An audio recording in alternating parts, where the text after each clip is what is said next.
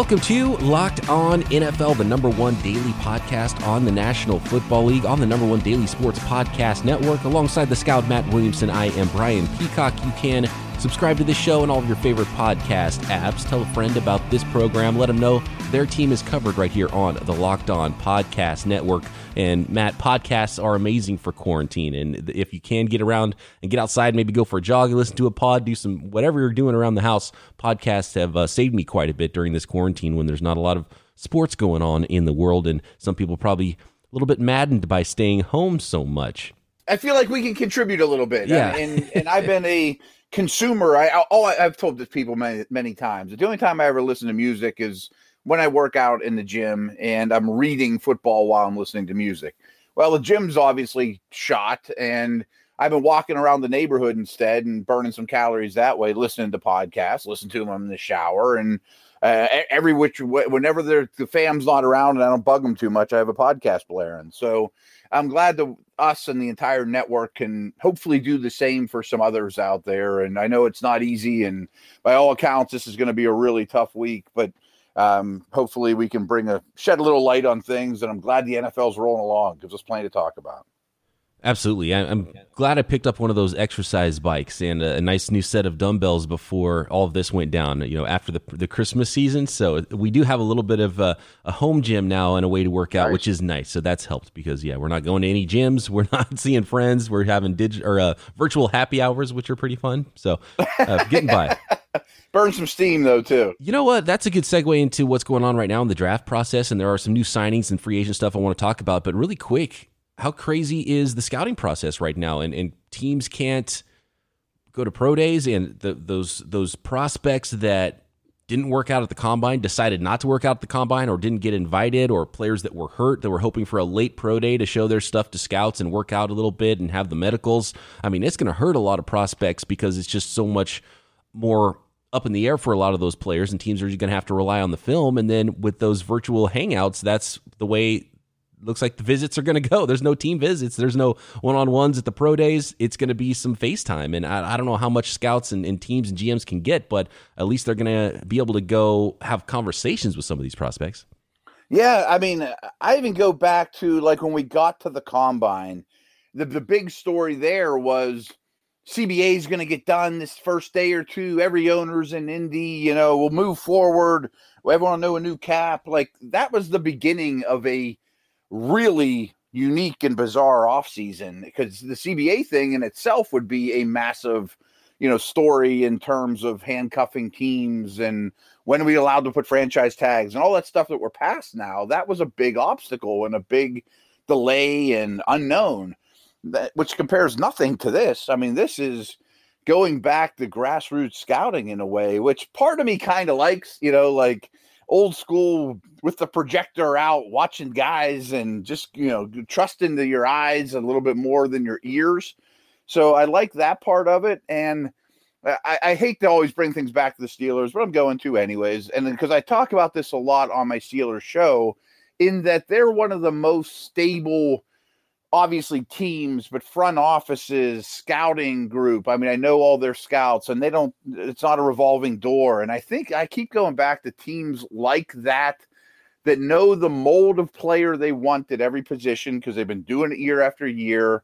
And they have the same scouts going into Auburn, Wake Forest, Oregon State, small schools, whatever that are going to get a little bit of an edge with a little bit more info. And I, I'm really interested in that. And I think that when we look back, when you and I are having this podcast three years from now, and we go, let's examine that 2020 draft, we might find a few more diamonds in the rough in the fifth round from the Patriots, the Ravens, you know, the the, the real old school type teams that have been doing it a long time than most years. Yeah, those small school guys, where will they land? Yeah. There'll be some player. I, I, have to imagine there's going to be some really nice finds in the undrafted free agent market, guys that maybe weren't able to wow in workouts and get on team radars late in the process. So, uh, yeah, I think you're right. It's going to be interesting. And maybe we'll find out who's best at trusting the tape and who's best at breaking down that tape because some of these prospects, that's all you're going to have and getting a little scoop on the side. Too. Yeah, yeah, the side scoop. And and you know there's going to be a lot I mean in this day and age there's a lot of texting going on behind the scenes. So it'd be fun to see some of those text threads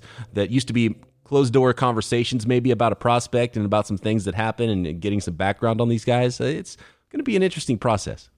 Absolutely. I mean, so it'll be a very, it's already been an extremely interesting and bizarre offseason, and that's not going to change anytime soon. It is mock draft Monday, so we will jump into Jordan Reid's latest mock draft from the Draft Network in a bit. A couple of signings that we haven't been able to cover. We talked Todd Gurley. That was a quick one, got cut. He got signed by the Falcons. We talked about that one Friday, but another running back that we thought, oh man, maybe this really hurts his market is Melvin Gordon. Shortly after we got done uploading Friday's podcast, Gordon signs with Denver. How do you feel about that one? Yeah, it's interesting because first of all, they've played against Gordon twice a year for his entire career. They're very familiar with the player. Obviously, they must respect his game. And I've felt for him every step of the way, going back to the holdout. I mean, he never maximized, he never made out in the deal. I mean, sure, he's gonna, he's not hurting for, he's not collecting food stamps, don't get me wrong, but he, he never got the giant contract that he thought he deserved and shot for. But this isn't a bad deal. And as a rule of thumb, I'm not big on let's give these guys a second contract at that position.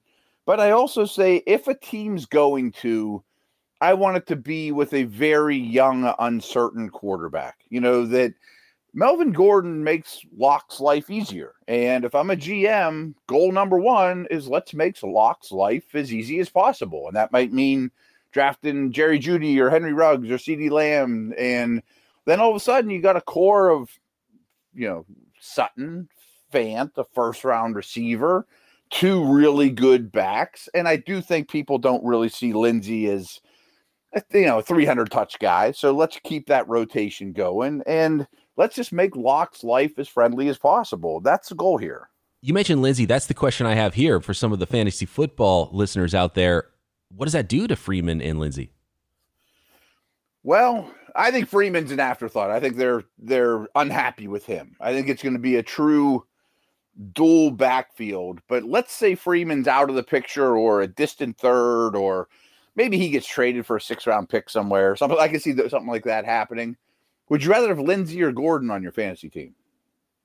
Uh, gosh, that's I mean that's a right. hard one. You know, um, Lindsay's good. I, Lindsay's great. That's why. Yeah. Uh, that's why I question the signing. But I, I understand. And look, this is a Vic Fangio thing. He wants to build some things like some of his better teams in the past. So they're going to be a team that runs the ball. They're going to be, uh, you know, more of an old school offense there. And he's added some great pieces on defense for that classic Fangio three four. Jurrell Casey on the defensive line traded seventh rounder for him. Traded for Bouye. So I like those moves, and he's really building that team in his image now.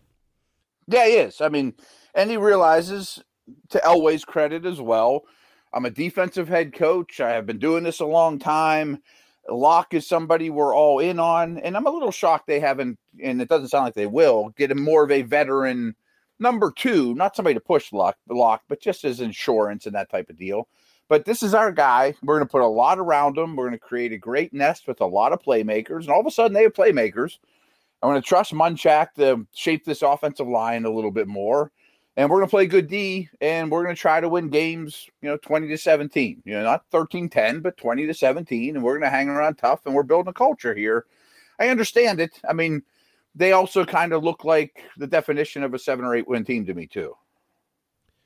It's a fine line when you're winning games 20 to 17. Do you have the 17 or do you have the 20 at the end of the day? So we'll see yeah. how Fangio's Broncos go, but they're definitely loading up, and, and I like what they're doing right now. They're they're a better team than they were when this whole process started. Another team that got a little bit better um, is the New Orleans Saints. They stole Emmanuel Sanders from my 49ers. So Sanders goes to New Orleans now. He's a really nice fit as the number two there with Michael Thomas. I think that was something they absolutely needed. And maybe a little bit less than I expected Sanders to get on the open market. He's getting eight mil a year for two years. Yeah, uh, the Saints are a really good team, a really good organization. Um, I also want to mention they also brought back Andrus Peat, so it pretty much completes their offensive line, which has been one of the better ones in the league. I say this over and over. They dedicate money to centers and guards more than just about any team in the league because of Brees's stature and making him comfortable. But I love this Sanders pickup. I mean, I I retweeted, I think it was Warren Sharp, that – besides Jimmy G, I mean the, rece- the the quarterbacks that have been thrown to Emmanuel Sanders are like Paxton Lynch and Trevor Siemian. I mean it's a ugly, ugly list over the last five years or so, and he still remains highly productive. I, I, this is one of my favorite stats of 2019 is Michael Thomas had 119 more receptions than any other Saints wide receiver last year. Crazy. 119, you know that can't happen. So you bring in the older guy who showed he can still play last year, good compliment. And even if you use a first round pick on Denzel Mims or a second round pick on a wide receiver, that's fine by me too.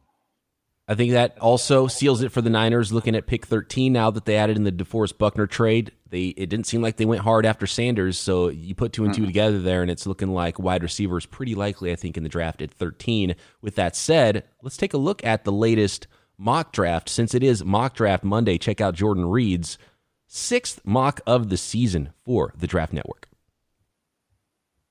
Our friends at the Draft Network drop a new, fresh mock draft every Monday. It was analyst Jordan Reid's turn today, and he's got a three rounder here, Matt. And it starts as every mock we've looked at, I think, recently has started Bengals, Joe Burrow one, Chase Young two, to the Redskins, uh, Lions standing pat with Jeffrey Okudah. Does anything start to stand out at the top of this draft for you? No, and we don't do these mock draft Mondays to be critical of the mocker. I've been a mocker and it's hard. And, and again, this isn't even a knock, but the first eight, nine picks of this one are about as chalky as I've seen. I mean, uh, if anything, diverged a little from the norm is Jacksonville taking Derrick Brown at nine. I mean, that's a steal. It's a great pick there. But I mean, it's all the tackles we thought would go to the Jets and the Cardinals and the Browns and those type of things. You know, so pretty chalky top half of the first round. And it looks like he didn't do trades in this one. So, you know, that's fine. You know, it's just uh, how it depends how you want to set up your mock. But I think we should start right around 13 with your Niners because it's a sweet spot. We talked about what a valuable pick that is. I believe there to be about 16, you know, really, really strong prospects, and the Niners are going to get one. And in this one, they absolutely do. Yes, CeeDee Lamb. And this is going to be a fun one because I, I, see Jerry Jeudy to the 49ers a lot. And I don't know how you feel about this wide receiver class, Matt, and how deep you've looked into them. And now that the 49ers had this third, they've they have this 13th pick, and I was thinking, oh no, okay, now the 49ers have a chance to draft a completely different caliber of prospect than I thought before. So now I have to separate some of these guys. So separating Jeudy, Lamb, and Henry Ruggs has been my number one goal over the course of the last seven or so days. And it's becoming clear to me that Jerry Jeudy is number one. And I really would be shocked if Jerry Jeudy is not the first wide receiver that's selected in this draft, which also means he's probably not going to be there for the 49ers. Like in this mock, he goes 12 to the Raiders. And who knows, maybe he goes a little bit higher to a team like the Jets, who went Mekhi Becton in this mock. But for a wide receiver to fall the Niners, that means they have to get through a couple of teams here. And if you're the Jets, they just signed Josh Andrews, George Fant, Alex Lewis, Connor McGovern, and Greg Van Roten. That's five offensive linemen. One of them was a re-sign that they already had. They they signed uh-huh. five offensive linemen in free agency. I mean, I, I feel like the Jets are telling us they're going to go wide receiver in the draft, right? And I, that might be your Jeudy spot.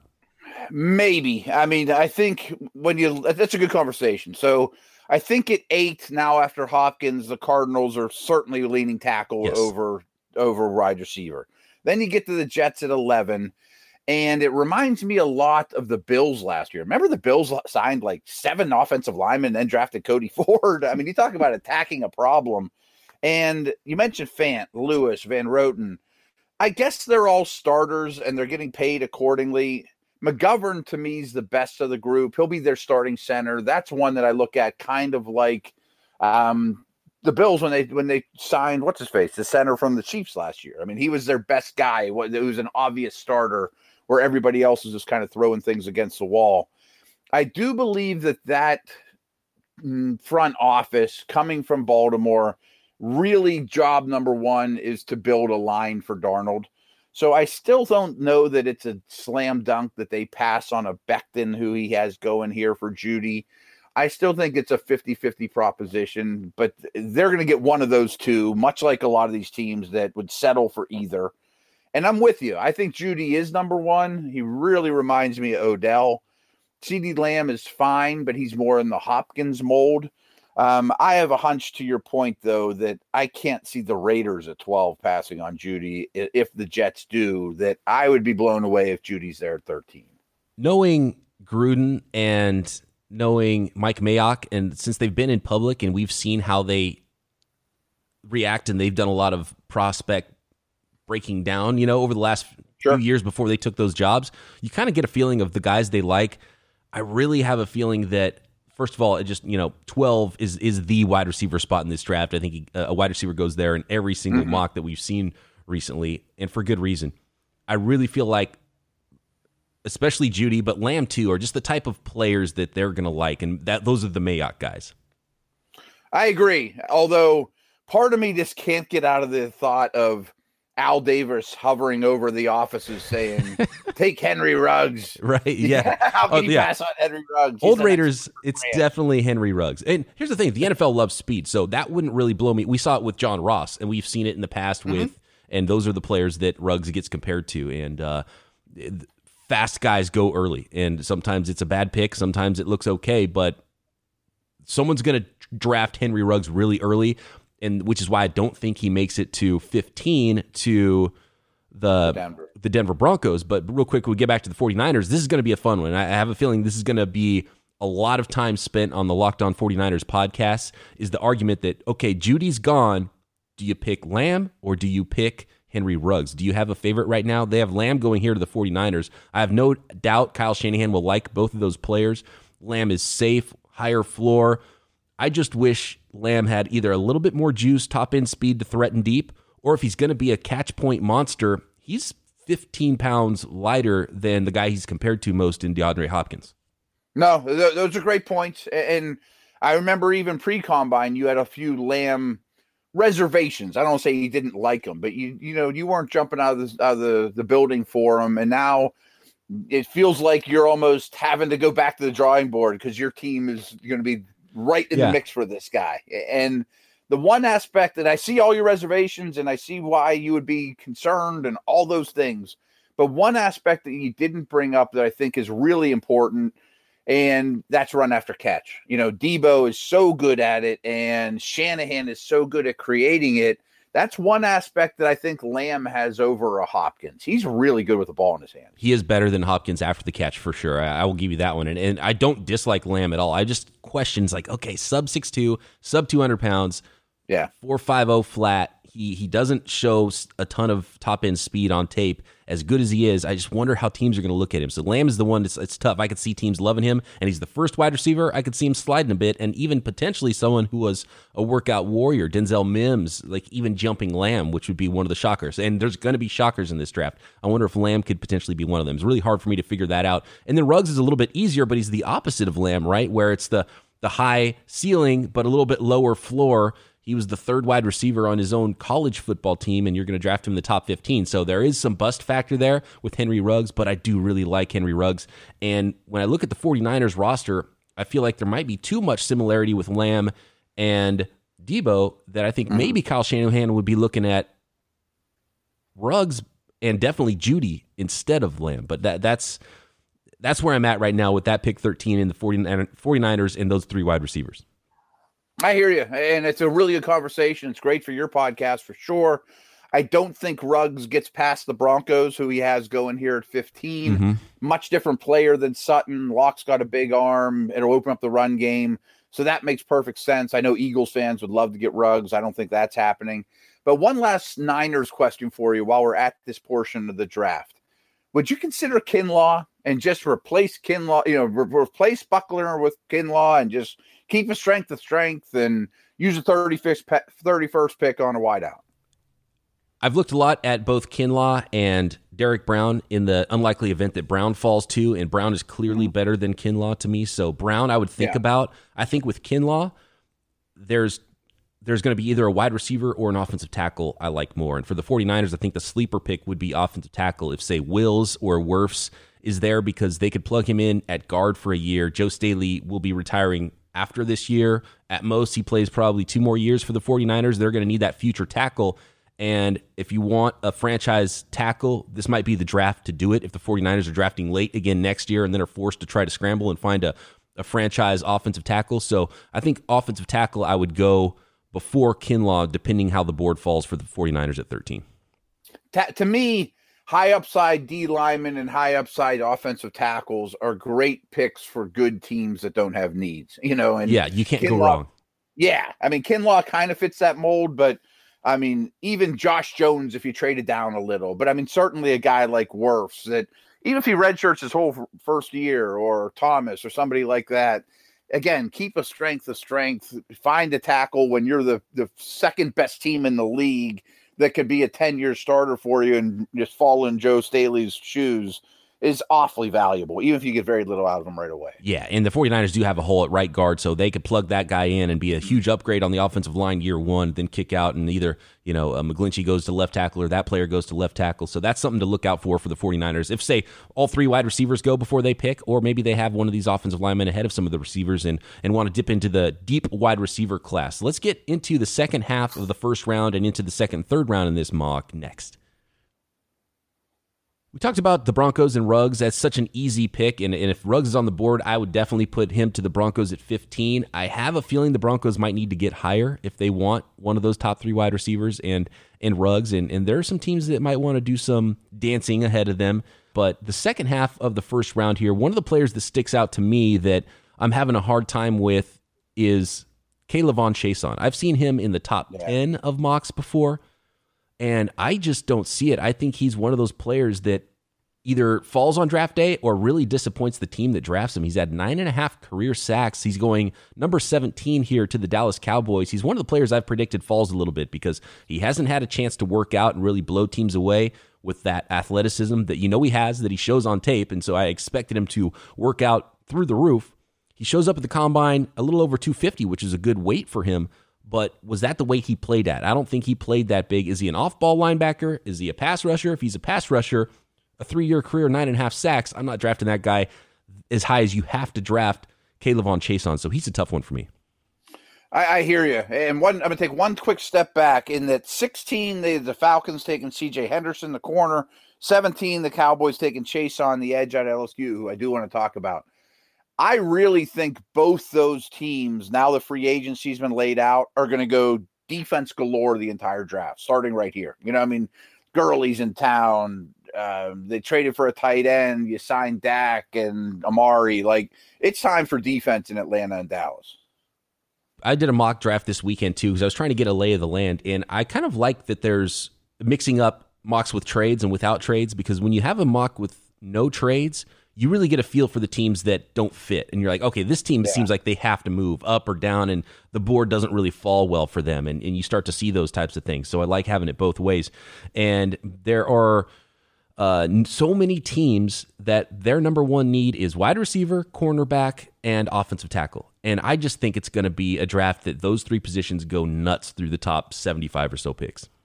You might be right. And even like those first 15, we may have you know, four or five tackles, three or four receivers, all in the top 13, 14 ish. You know what I mean? Like they're going to go quick, even though there's a lot of receivers and tackles in this draft.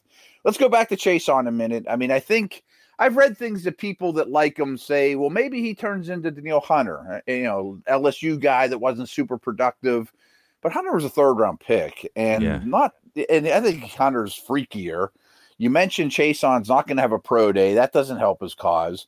And the production isn't there. And the bigger, and, and taking that a step further, Joe Burrow put up 100 points a game, and you couldn't get pass rush situations to get home more than that. yeah, and he, like he know? was in space a lot, which is some, which is why you like Chaisson Vanderbilt. He's, he's got this athleticism, and he's he can get after the quarterback a little bit, and he's so athletic in space but where does he fit? What position does he play for? Each scheme is going to look a little bit different. He's not going to be an every down defensive end for anybody. So you have to find a spot for him in one of those variable fronts, one of those odd fronts where he's a stand up outside linebacker rusher. And to me, that's a late first round area where yeah. Chaisson ends up going. So despite all the athleticism, and I, there's definitely reasons to like him, I don't dislike him as a prospect. Is trying to find the fit, and I just don't see it in the even as high as the teens. I, I, really think there's a chance he falls into the 20s and falls later than some people expect because I see him going really high in mocks, and it's hard for me to place him to some of these teams. Yeah, and I think a lot of it is mockers are saying who's that second edge because those guys are always valuable, but I don't know that anyone's really worth it. You know, I mean, uh, Espen, Epenesa uh, uh, or Gross Matos. I mean, they're all edge you know, borderline one twos to me. They're not middle of the first round guys. I've often said there's 16 really good prospects. The Cowboys are sitting there at 17. And again, I think they absolutely have to go defense. But to your earlier conversation, they seem like no man's land a little bit. Like they need someone to trade up for Jordan Love so that yeah. you know, X defensive player falls to them that they shouldn't have, or something like that. Or they're or you might as well trade down and just take the best defensive player available at 25 or something. Yeah, and you you're sitting there. The Falcons are at 16, and they always get that corner that that Cowboys mm-hmm. you would put there in a mock draft. So it's an interesting scenario there for the Cowboys where they're at at 17, and you'll find out how teams feel about the second tiers of offensive tackles. Josh Jones goes 18 here to the Dolphins, but I think for most people there's a clear gap between the four guys ahead of Jones and Jones being the fifth tackle in the class. And same with the cornerbacks. And Kristian Fulton goes 19 to the Raiders. And then Gladney goes 20 to the Jaguars. All these teams need wide receivers, need cornerbacks, need offensive tackles. How does that second tier shake out at those positions will be fascinating. Yeah. And there is a pile of corners in this neighborhood, too. You know, I mean, I think Henderson will be the second corner and probably doesn't get past Atlanta at 16 where he has him going. But then Fulton and Gladney, and even though it's a pretty deep corner class, those guys get picked up pretty quick. And he even has Ojigbo. I, am definitely saying his name wrong. Noah I from Auburn yeah. going to 25. You know, he's a high upside, big corner that Zimmer might like. Then Trevon Diggs at 31 and AJ Terrell at 32. So, I mean, how many, yeah. was that six corners in this first round? Or is that seven yeah. corners in this? No, six corners in the in the first round of the draft. And so those a lot uh, in the second half of the draft. A right. good team. They're going to start going fast, and the ones that worked out well, and the ones that were at the combine, like Terrell, and uh, I think it's going to help them a lot. Guys like Diggs, who didn't get a chance to work out, where speed is the question, that might make that player fall, and some of those players will get a an extra little boost that worked out and worked out well the combine. Mims and Terrell and some of those type of players. I, I we don't have a lot of time left here, Matt. I think with the first round, the the one team we have to talk about here is the Brian Hoyer led New England Patriots who draft quarterback out of Utah State, Jordan Love. Yeah, let's talk about this one. And again, with all respect, if you put out a mock, you're going to get some heat. And I'm going to give you some heat on this one because I bet a lot of our listeners that have followed my work are going to say, boy, Williamson swings for the fences in his quarterback evals. He loved Mahomes and Jackson the most in their class, Lamar. So he probably likes Love a lot. And coming in when I was on step two, three of draft analysis, I was really excited about this guy. And I'm going, boy, I don't care that he had that bad a year. It was a new system. All the he was like one of two or three returning starters. Utah State's not exactly Bama. So he made a lot of you know forcing throws to try to be Superman because he's super competitive.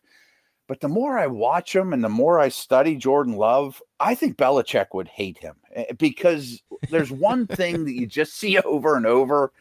He makes the same mistake again and again. Like Matt Waldman had a really good good breakdown of Love where he watched every snap of him and he would say on consecutive plays he would make the exact same mistake. You know, like I don't mind that you make mistakes out of aggression when your team's losing and you got nothing around you and you're the hero, but learn from them. You know, like I I don't know if he's smart, dumb, whatever, but he doesn't play smart and he doesn't learn from his mistakes.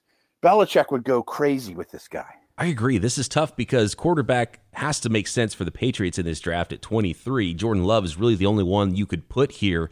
I don't know if the fit is there, and Bill Belichick has never been the type to draft the toolsy quarterback over the smarter quarterback. So the mm-hmm. style of play of of Love, and they will have to have uh, have some evaluations where they thought that he, for whatever reason, and talent and coaching changes, there are some reasons why Jordan Love. There's a lot better decision making there than what he displayed his last year in college. But Jarrett Stidham, Brian Hoyer. Brian Hoyer said he signed with the Patriots because they gave him a chance to compete for a starting job.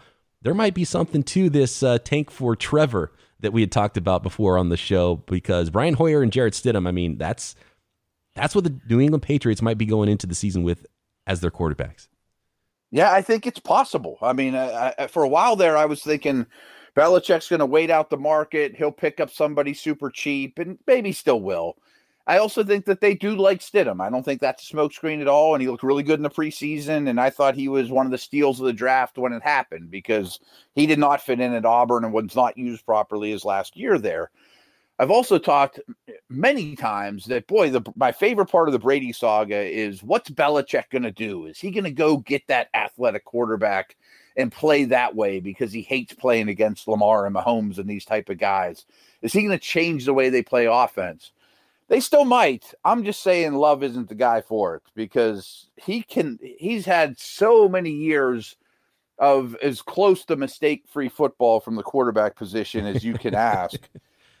to go to Jameis Winston or Love that's just a turnover machine that puts his good defense in a bind time and time again, it ain't what Belichick's about. Right. And if he does draft that rookie quarterback, he's not going to play soon if if he's making those sort of decisions. But that would be fun. Jordan Love to the Patriots would absolutely be a fun one to follow. And who knows? No matter who, whether it's Stidham or Hoyer, Patriots going to win nine games, so they're not going to be able to draft Trevor Lawrence. You just get that feeling, Belichick, and that's the other storyline of this season is Brady is so set up for success and to win some games, and with the shape that the Patriots roster is in, when Belichick's team doesn't make the playoffs and is a sub 500 team after the end of the 2020 season, and Tom Brady's Buccaneers are in the playoffs, that's going to be the storyline. It was Brady all along. Brady's team is good now, and Bill's team is not. Or if the other, right. you know, if it goes the other way, it'll be like, oh my God, Belichick's a genius. He won nine games with Stidham and Hoyer. It never mattered that Brady was the guy all along. So, uh, yeah, I, I can't wait for that. And then I'm also like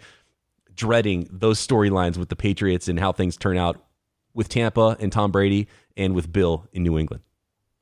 Yeah, yeah, hundred percent. And it, I hope people don't forget about all the unbelievable years that they both needed each other.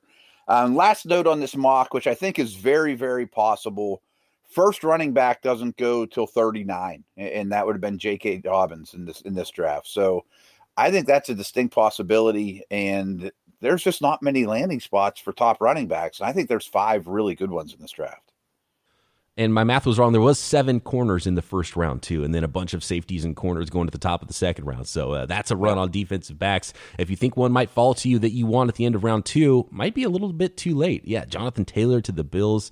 You mentioned the running backs there. Where the running backs fall will be interesting because it's not the number one need for most teams, but you know teams in their war rooms will be sitting there, and a running back's going to be the best, the highest graded player on their board. So when do teams say, you know what? I know the positional value. I know we don't need one. Let's just draft the best guy on the board, and that's a running back. Yeah, right. I mean, again, I think there's five really good prospects. I've studied them more than some of the others because I think there's a distinct possibility that the Steelers' first pick in the middle of the second round will be a running back, and sets up well for that. I mean, if you're the Bucks as uh, a team, I keep coming back to that go tackle in the first round, and then you know in this draft, he, they have get them they get Swift in the second round. Like that wouldn't be so bad. Cam Akers in the third. That's my guy. I love Cam Akers. I've done a lot of homework on him. Oh, have you? So, le- just late last week, uh, there's an, I, there's, I, do another uh, podcast called Dynasty Blueprint, and once a week we talk about one prospect for the entire time. And this week was Cam Akers, and I was really warming up, up to him now I'm hot for teacher with the guy. I, I, love him. I had three down He's back, uh, Cam Akers, which is the argument for not drafting a first round running back if you can actually get Cam Akers in the third. I have my doubts maybe that he falls that far, depending on when that run on running backs goes. And, and I think he's with the top group more so than he's that next tier for sure. Yeah, he's one of the five in my opinion. And maybe I don't know what my order is yet, but holy cow, did I not realize how horrendous? I mean, like unbelievably bad his blocking was at Florida State. And as a former recruiter, that makes me like roll over in my grave. Like you can't recruit offensive linemen to Florida State. Come on, man. That's a great point. I mean, come on. the one thing you shouldn't have to worry about is your running back finding space behind a Florida State offensive line. Right. Let me be the recruiting uh, coordinator at Florida State. We'll get some big guys. All right, I got to check that out. The full Cam Akers episode, and you're doing so. You guys are breaking down full prospects on Dynasty Blueprint for a full episode. Yeah, we do two shows. One of them we just kind of recap the week and we have a guest on, and then later in the week we do like 25 minutes on some fantasy relevant player. Like we did Ruggs, we did you know all the top guys, and so it's been fun. You really break down it, really break it down thoroughly, and you go back to their high school and you know their whole careers and how they fit in. So the latest one was Akers, and again, I like them now. I love them.